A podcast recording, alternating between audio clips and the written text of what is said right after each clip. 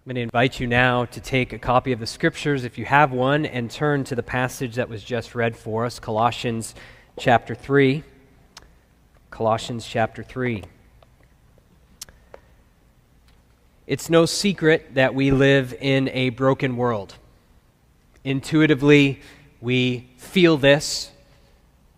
Objectively, we can look all around us and see it everywhere practically that we look. We know something is messed up in a world. A little later in our service, we're actually going to sing this line from a particular song Do you feel that the world is broken? And we're going to respond in song, We do. We see this brokenness everywhere around us, but if we're honest with ourselves this morning and with one another, we feel that brokenness internally. Individually, we are far from the people that we desire to be, that we long to be. The last few months, we've used this definition for the gospel God the Father, by his Spirit, saves sinners and restores his creation through the perfect life, sacrificial death, and bodily resurrection of Jesus. You see, this gospel declares to us at least two things personal forgiveness for sin, but also restoration of all things. And we will see all creation restored when Jesus returns in power and in glory. Every wrong will be righted, every injustice will be corrected. Every self promoting, self worshiping leader will be humbled. Every oppressor will be accountable. But what about the here and now? In the brokenness of our everyday life. In the words of Joe Hill's parody song, Long Haired Preacher, does the gospel offer nothing but pie in the sky by and by when we die? Does the gospel speak any hope into civilian bombings in Ukraine? Or millions of refugee, refugees that will have left Ukraine by the time that crisis is over? Does the gospel speak any hope into the epi- opio- opioid epidemic here in Chattanooga and around our country? Or how about rising suicide trends or the epidemic of loneliness in our society? What about the individual brokenness that each one of us feels within our body and within our soul? Does the gospel enter those spaces right now and make a difference in meaningful ways? Or is it just pie in the sky, by and by, when we die? At Sojourn, we firmly believe that the gospel is for every person for all of life. And while the restoration of all things awaits a future consummation, we as Christians are entrusted with responsibilities in this world through this gospel, responsibilities that reflect that future restoration. So, those responsibilities are not just individual and personal. Despite what some believe, religion is never merely a personal matter, it always carries consequences far beyond the individual. Now, last week, Pastor Nick brought us through verses 1 through 4 and reminded us from Colossians 3 that the position of a follower of Jesus has fundamentally changed. The one who follows Jesus has died with him, has been raised to new life, and our new life is hidden and secure in Jesus, untouchable with Christ in God. And because our position has fundamentally changed, that means our pursuits will also fundamentally change. He's now going to take that reality and he's going to press it home in really uncomfortable ways in the rest of Colossians chapter 3. Look at chapter 3, verse 5. He says, Therefore, put to death what belongs to your earthly nature Verse 8 But now put away all the following So, Colossians 3 is now going to transition us from the good news of the gospel in verse in chapters 1 through 2 to the implications of that good news. We as followers of Jesus have been united to him and that means something needs to happen. Colossians 3 the big idea is this, since you are united to him, Jesus calls you to kill your idolatry. Now, I'm guessing you probably didn't come to church this morning expecting to hear that one of your responsibilities as a follower of Jesus is to kill anything. But it's true. Followers of Jesus, we live in this tension, this already not yet tension. We have already been raised with Christ. We have already been united to Him. We are already living a resurrection life, a life in Christ marked by new creation realities. But our sin nature has not yet been eradicated. Our desires have not yet been purified. So, this means false gods, idols, are constantly vying for our attention and our worship. And when I say we, I mean we, I don't mean you. False gods have been vying for my worship and my attention this week. And those idols lie to us. They tell us things like they're leading us on a path to true human flourishing. They're leading us to life and to happiness. They're actually telling us to come spend our lives and our money to buy bread and water that will ne- never satisfy our hunger or slake our thirst. To spend our energies on things that will ultimately damn us from the eternal life of flourishing in the presence of God. That's what idols do. So Jesus isn't messing around. In Colossians 3, he's telling us our idols have to go. And Paul is going to use two images to help us understand what he means. He talks about killing sin, putting it to death, and putting it away or putting it off.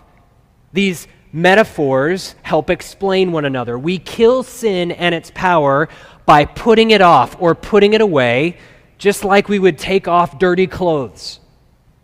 Or to say it another way, we put off sin from our lives by considering it dead to us and then killing its effects in our lives. It has no power over us. How many of you are or have followed the last couple of years Masterpiece Theater's All Creatures Great and Small? Anyone? Okay, there's like five of us. The rest of you need to get back or get on this train, okay? It's a great show. It's a story of veterinarian James Herriot. Say, really? It's a great show? I promise. It's a great show. He's living in the early 1900s in rural England. And in this scene, on the screen. You have Herriot on the right. No, yes, he's on the right with two other veterinarians, and they are covered completely in the contents of a cow's bloated stomach. Sorry, nasty, right? Pretty disgusting. Stained and soiled clothing. At the end of that particular episode, we see those same soiled clothes they're still in their filthy condition, but they've been taken off. They're hanging on a hook by the front door. But how ridiculous would it be for those veterinarians to then go to those hooks and put those cloaks back on in order to go down to the pub for some food and drink? That would be disgusting. It'd be vile. It would make no sense. In a similar way, in Christ, the Christian has put off his or her former, former way of living, the filthy clothing of our fallenness, because God has spiritually clothed us with the perfect righteousness of Christ. And because of that union with Jesus, God calls us to remove the filthy clothing of a sin saturated life because the gospel has come to us. So now let's read verses 5 through 11 again with those thoughts in our mind as background. Verse 5 Therefore, put to death what belongs to your earthly nature sexual immorality, impurity, lust, evil desire, and greed, which is idolatry. Because of these, God's wrath is coming upon the disobedient. And you once walked in these things when you were living in them, but now put away all the following anger, wrath, malice, slander, and filthy language from your mouth. Do not lie to one another, since you have put off the old self with its practices and have put on the new self. You are being renewed in knowledge according to the image of your Creator. In Christ, there's not Greek and Jew, circumcision and uncircumcision, barba- barbarian, Scythian, slave and free, but Christ is all and in all. So, in those verses, in that paragraph, do you see the motivations that Paul is giving to us in order to stir us up to this serious work? Those motivations can be summed up in three words union with Christ. That's why we spent a whole sermon on that two weeks ago. We see that in verse 5. The verse begins with, therefore. He's connecting everything he's saying from that point on to the previous four verses. He's reminding us we've been united to Christ and we are to live in that reality. But our union in Christ shows up in verses 9 and 10. The follower of Jesus is described as putting off the old self or we could say the old man, that, that is Adam, and we have put on the new man, the new self, Jesus Christ. And our union with Christ shows up again in verse 11, where Christ is said to be all and in all. You may have remembered from a couple weeks ago that our union with Christ means we've been incorporated into Christ and that Christ dwells in us.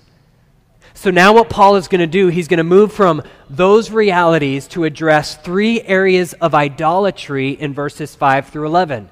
And those three areas are sexuality, speech, and prejudicial bias. Each of these areas is particularly painful for us to, to look at and to discover because each gets at the heart of who we understand ourselves to be and how we relate to others. So this morning, we're going to look at just one of them. And this is our big idea for today. The gospel is for all of life, including our sexuality. Let's just consider our context for a moment. We live in the greater Chattanooga area. Chattanooga is a unique cross section of deeply religious roots coupled with proudly progressive secularism. So, on the one hand, we live in a region where many have only heard the church speak on sexuality as if it's something bad in and of itself. It's not much more, it's not to be spoken of much more than to condemn and denounce those who are sexually active outside of the biblical norm. And in the interest of truth, there's little grace. But on the other hand, we are surrounded by those who sacrifice truth in the, in, the interest of a shallow grace. They declare that we can be whatever we desire or whomever we desire when it comes to our sexuality. After all, love is love. Traditional norms are oppressive. They're outdated. They're probably even dangerous. But the gospel enters the picture and it presents to us a third way. It frees us to live in the reality of both grace and truth. After all, isn't that how Jesus came full of grace and truth?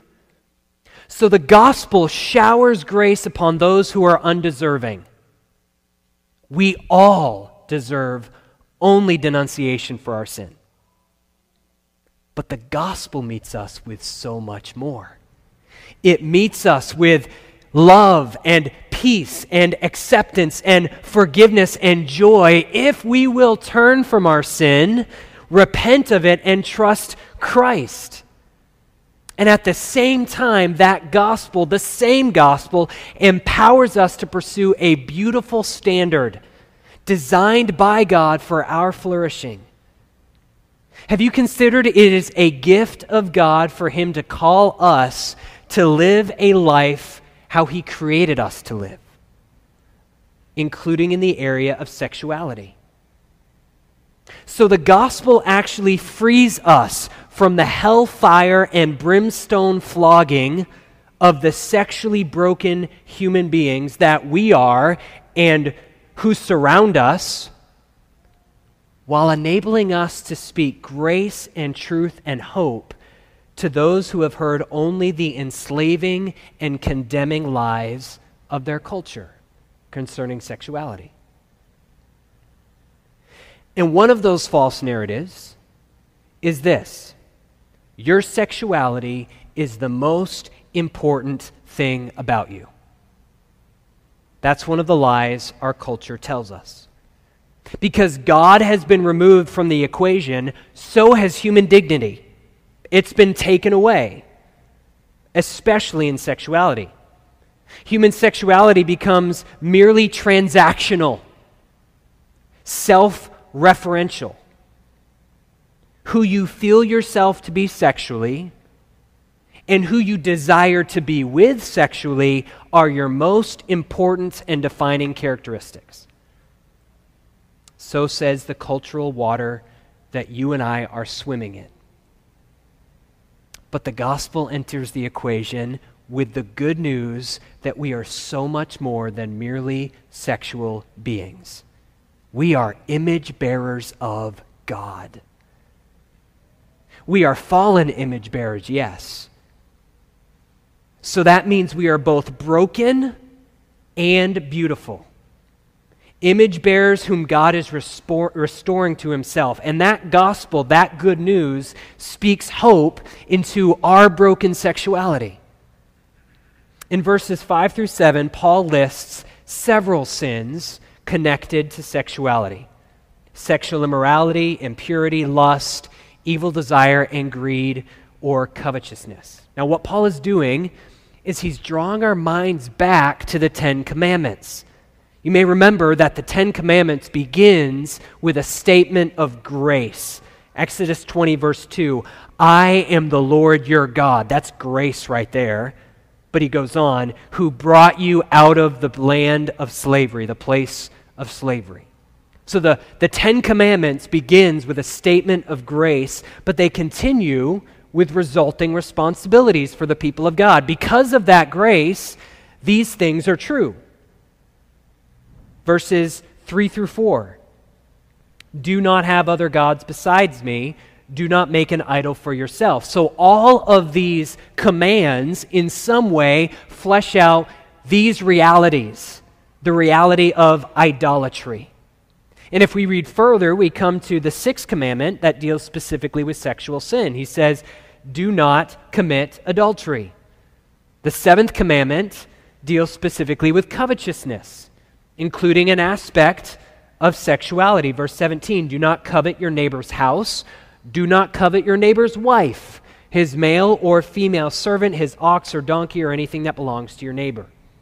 So, do you see the parallelism that Paul is now bringing into the book of Colossians. He's just spent two chapters detailing the grace of God in the gospel. And then he turns to our resulting responsibilities. So, this entire list, from sexual immorality down through covetousness, all of it is a form of idolatry. Sex and sexuality are two of God's incredible gifts to mankind. Sex was God's idea, they were given for our flourishing. And yet, sex and sexuality has been so twisted and tainted by mankind's greatest enemy, Satan, that you may feel a tad bit uncomfortable with how often I've been saying those words in a public context like this. Follower of Jesus, God in His grace has saved you from your sin and saved you to holiness. This is the good news of the gospel. God is radically committed to the expression of his goodness and benevolence in the lives of his creation. And that means that God will not stand idly by as any idol threatens the delight of his creation in him. After all, the chief end of man is what? To in glorify God and to enjoy him forever. So that means that God will not allow sexual idolatry to sabotage you of present and eternal joy. Far from being repressive, God cares deeply about your sexuality. And friends, that is good news.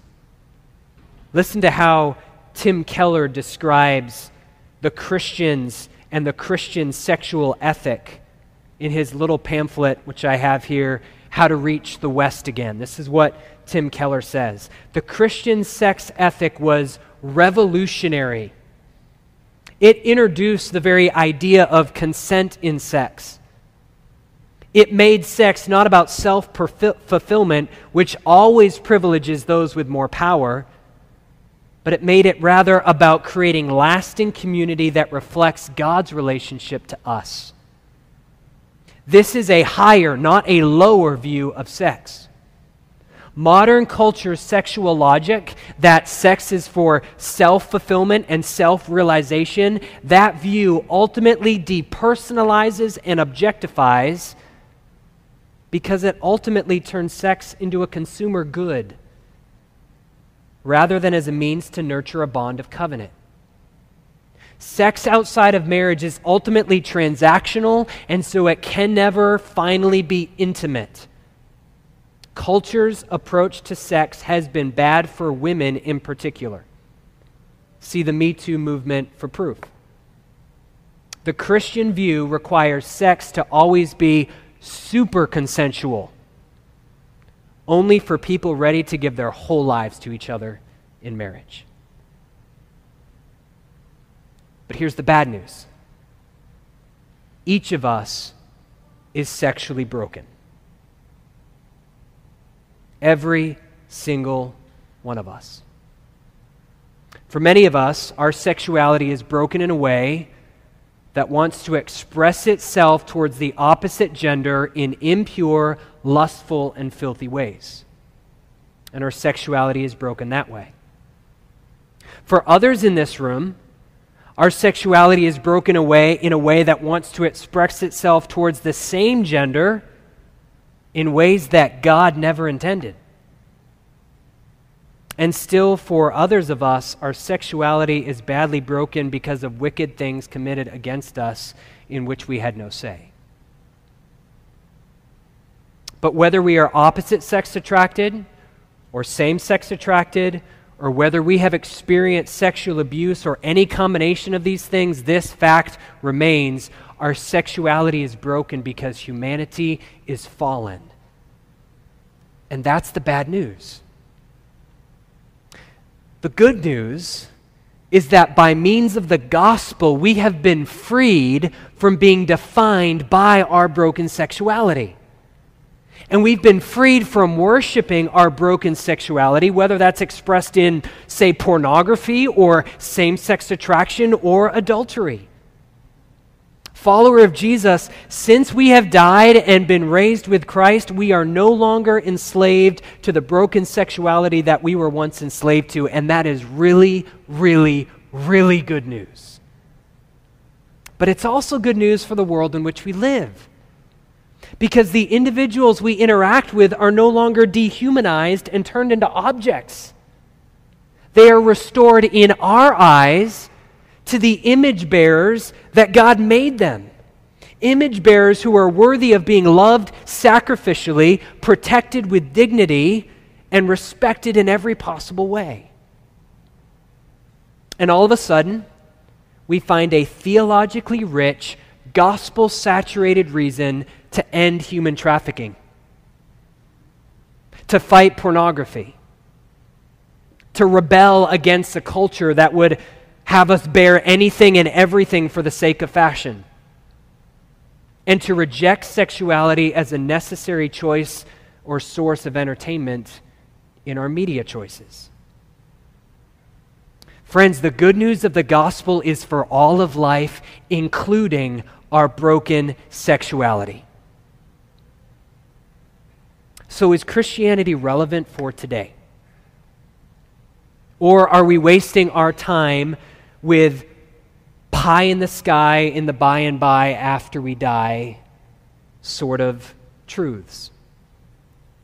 in a world where sex and sexuality is for entertainment or self definition or political positioning, where it's often weaponized against others, for the next few moments, I would like to speak to three groups that do not often find themselves addressed with dignity and grace from those who claim the mantle of biblical Christianity.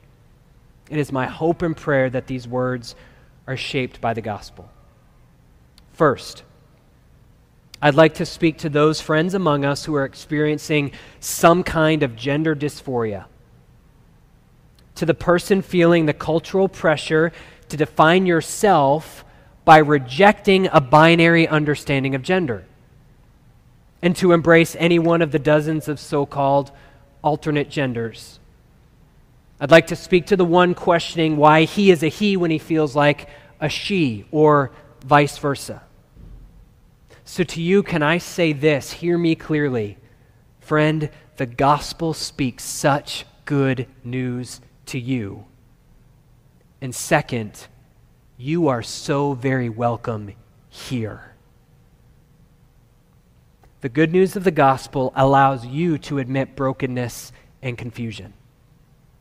That same gospel offers you forgiveness of sin. That same gospel enables you by God's Spirit to embrace your Heavenly Father's perfect and good will for you, a will that includes your biology. A biology that is broken, that is beautiful, but that He is redeeming. Broken because of Adam, beautiful because it comes from Him, and redeemed through Jesus Christ, the truly perfect human. And then that same gospel empowers you to live out your obedience to your Father in ways that are countercultural. And rather than bowing to cultural idols of self defining sexuality and self determined gender, by God's grace and in His power, united to the Lord Jesus, you can lean into true worship and obedience, submitting to His sovereignty as expressed in your biology because the gospel is good news for all of life, including those battling gender dysphoria. Second, to the friends among us who are same sex attracted. And if the statistics hold true in here as they do outside of this room, which in my experience that is the case, that would be as many as one in ten in this room who would say they have experienced some degree of same sex attraction. So, for a moment, can I speak directly to you? Our goal at Sojourn is not to fill the world with more heterosexual human beings. The gospel is not believe on the Lord Jesus Christ and he will make you a heterosexual. That is not the good news of the gospel. The gospel is believe on the Lord Jesus Christ and you will be saved. That is the gospel. And our goal at Sojourn is to make disciples of Jesus. And that focus makes a difference. So let me be abundantly clear. We believe without apology that God gave sexuality to be expressed in a loving, committed covenant between a man and a woman in marriage. That is God's good design for human flourishing and for his glory. And nothing has changed that. Even though nine individuals in some court in some country decided it was time for traditions to change. Nothing has changed God's will.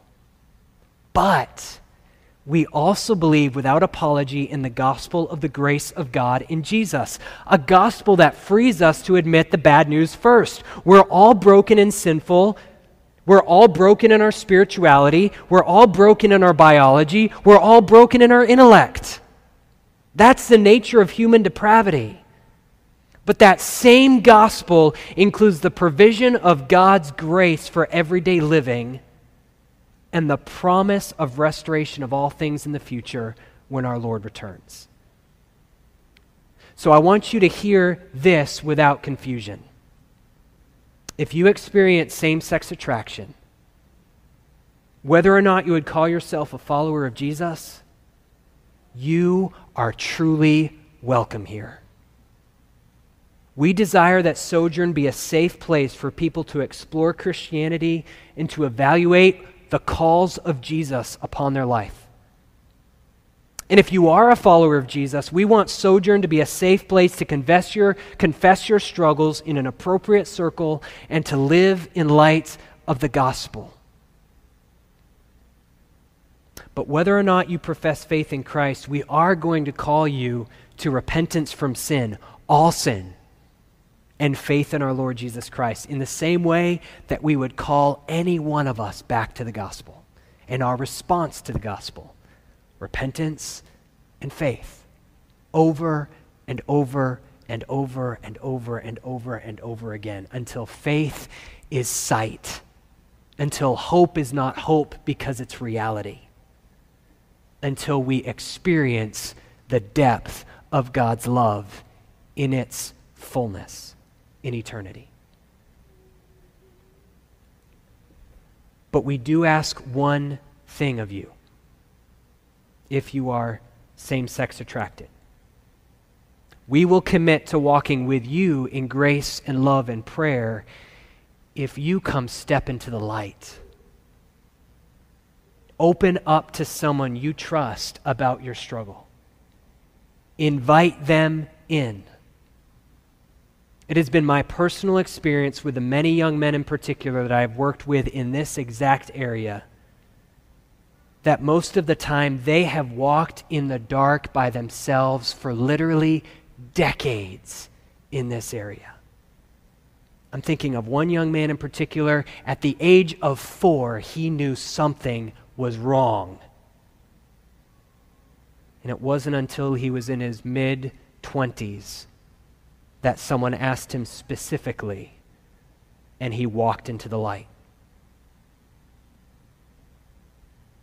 It is not God's will for your flourishing to battle this alone. We've been called into community with one another to provoke one another to love and good works. So, Sojourn, let's lean into this in the days ahead. And not just in this area, but especially in this area. So, third, I would like to speak to those who hear a sermon like this and find themselves being weighed down by guilt and by shame guilt for current sexual sin that seems to have trapped you, like pornography, or shame for past sexual sin committed by you or against you. Hear the good news of the gospel. You are so very much more than your past and present sins or failures or the sins committed against you. You are a broken and beautiful image bearer of God. In Christ, you are a beloved son or daughter.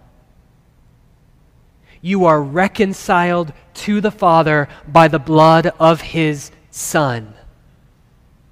He loved you, so he saved you and your past sin or your current struggles have no power to alienate you fully or finally from the grace of God in Christ. And so the invitation to you today is the same repent and believe the gospel. Repent if you're filled with shame, the gospel is calling you to repent from your unbelief. You say, Isaiah, what do you mean? Repent from one unbelief if I'm filled with shame. Unbelief that God has forgiven you in Christ and cleared that sin. That he has dropped that sin in the deepest, darkest part of the ocean, never to bring it up again. And your shame is you dragging that sin up before God and condemning yourself before it when it's already been nailed to the cross of Christ. It is finished. The penalty has been paid. He took your shame so that he might clothe you with honor. And if you find yourself in the midst of yet another sexual failure, the gospel invites you again back daily and continuously to this reality. Repent, return to the faith in Christ who died for you to forgive you of your sin and free you by free you from its power.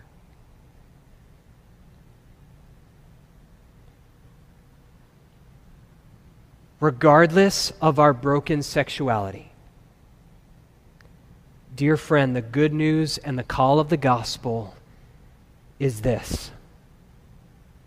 Since you have been risen with Christ, seek those things that are above, where Christ is, seated at the right hand of God. Set your affections on things above, not on things on earth, for your life is hidden with Christ in God. And when Christ, who is our life, appears, then we also will appear with him in glory.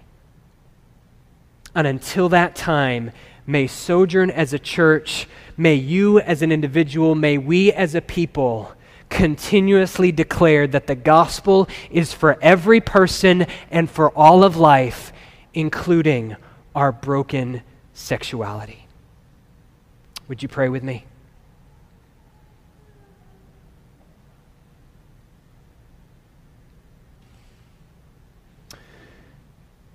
Father, we are so grateful for the reality of the gospel that you have taken the wretchedness of our sin and you have nailed it to the cross, and we bear it no more.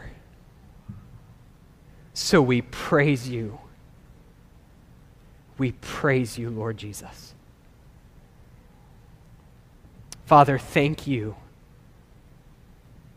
that the gospel is not something that promises a future with no present implications, but rather that the gospel meets us in our muck, in our mire, in our mess, and in our brokenness, right here, right now, with good news.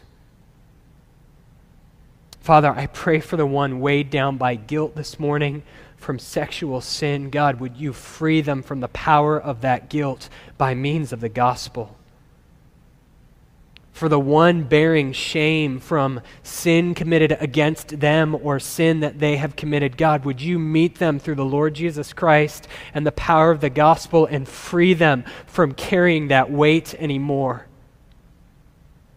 Father, for the one who has believed the lies of culture for so long and perhaps is just now waking up to the realities that they are an image bearer of you. God, would you, in your grace, meet them in the person of the Spirit, free them from the bondage of sin and slavery to culture, and open their eyes to the nature of reality in Christ. And Father, we pray these things in the name of our Lord Jesus. Amen.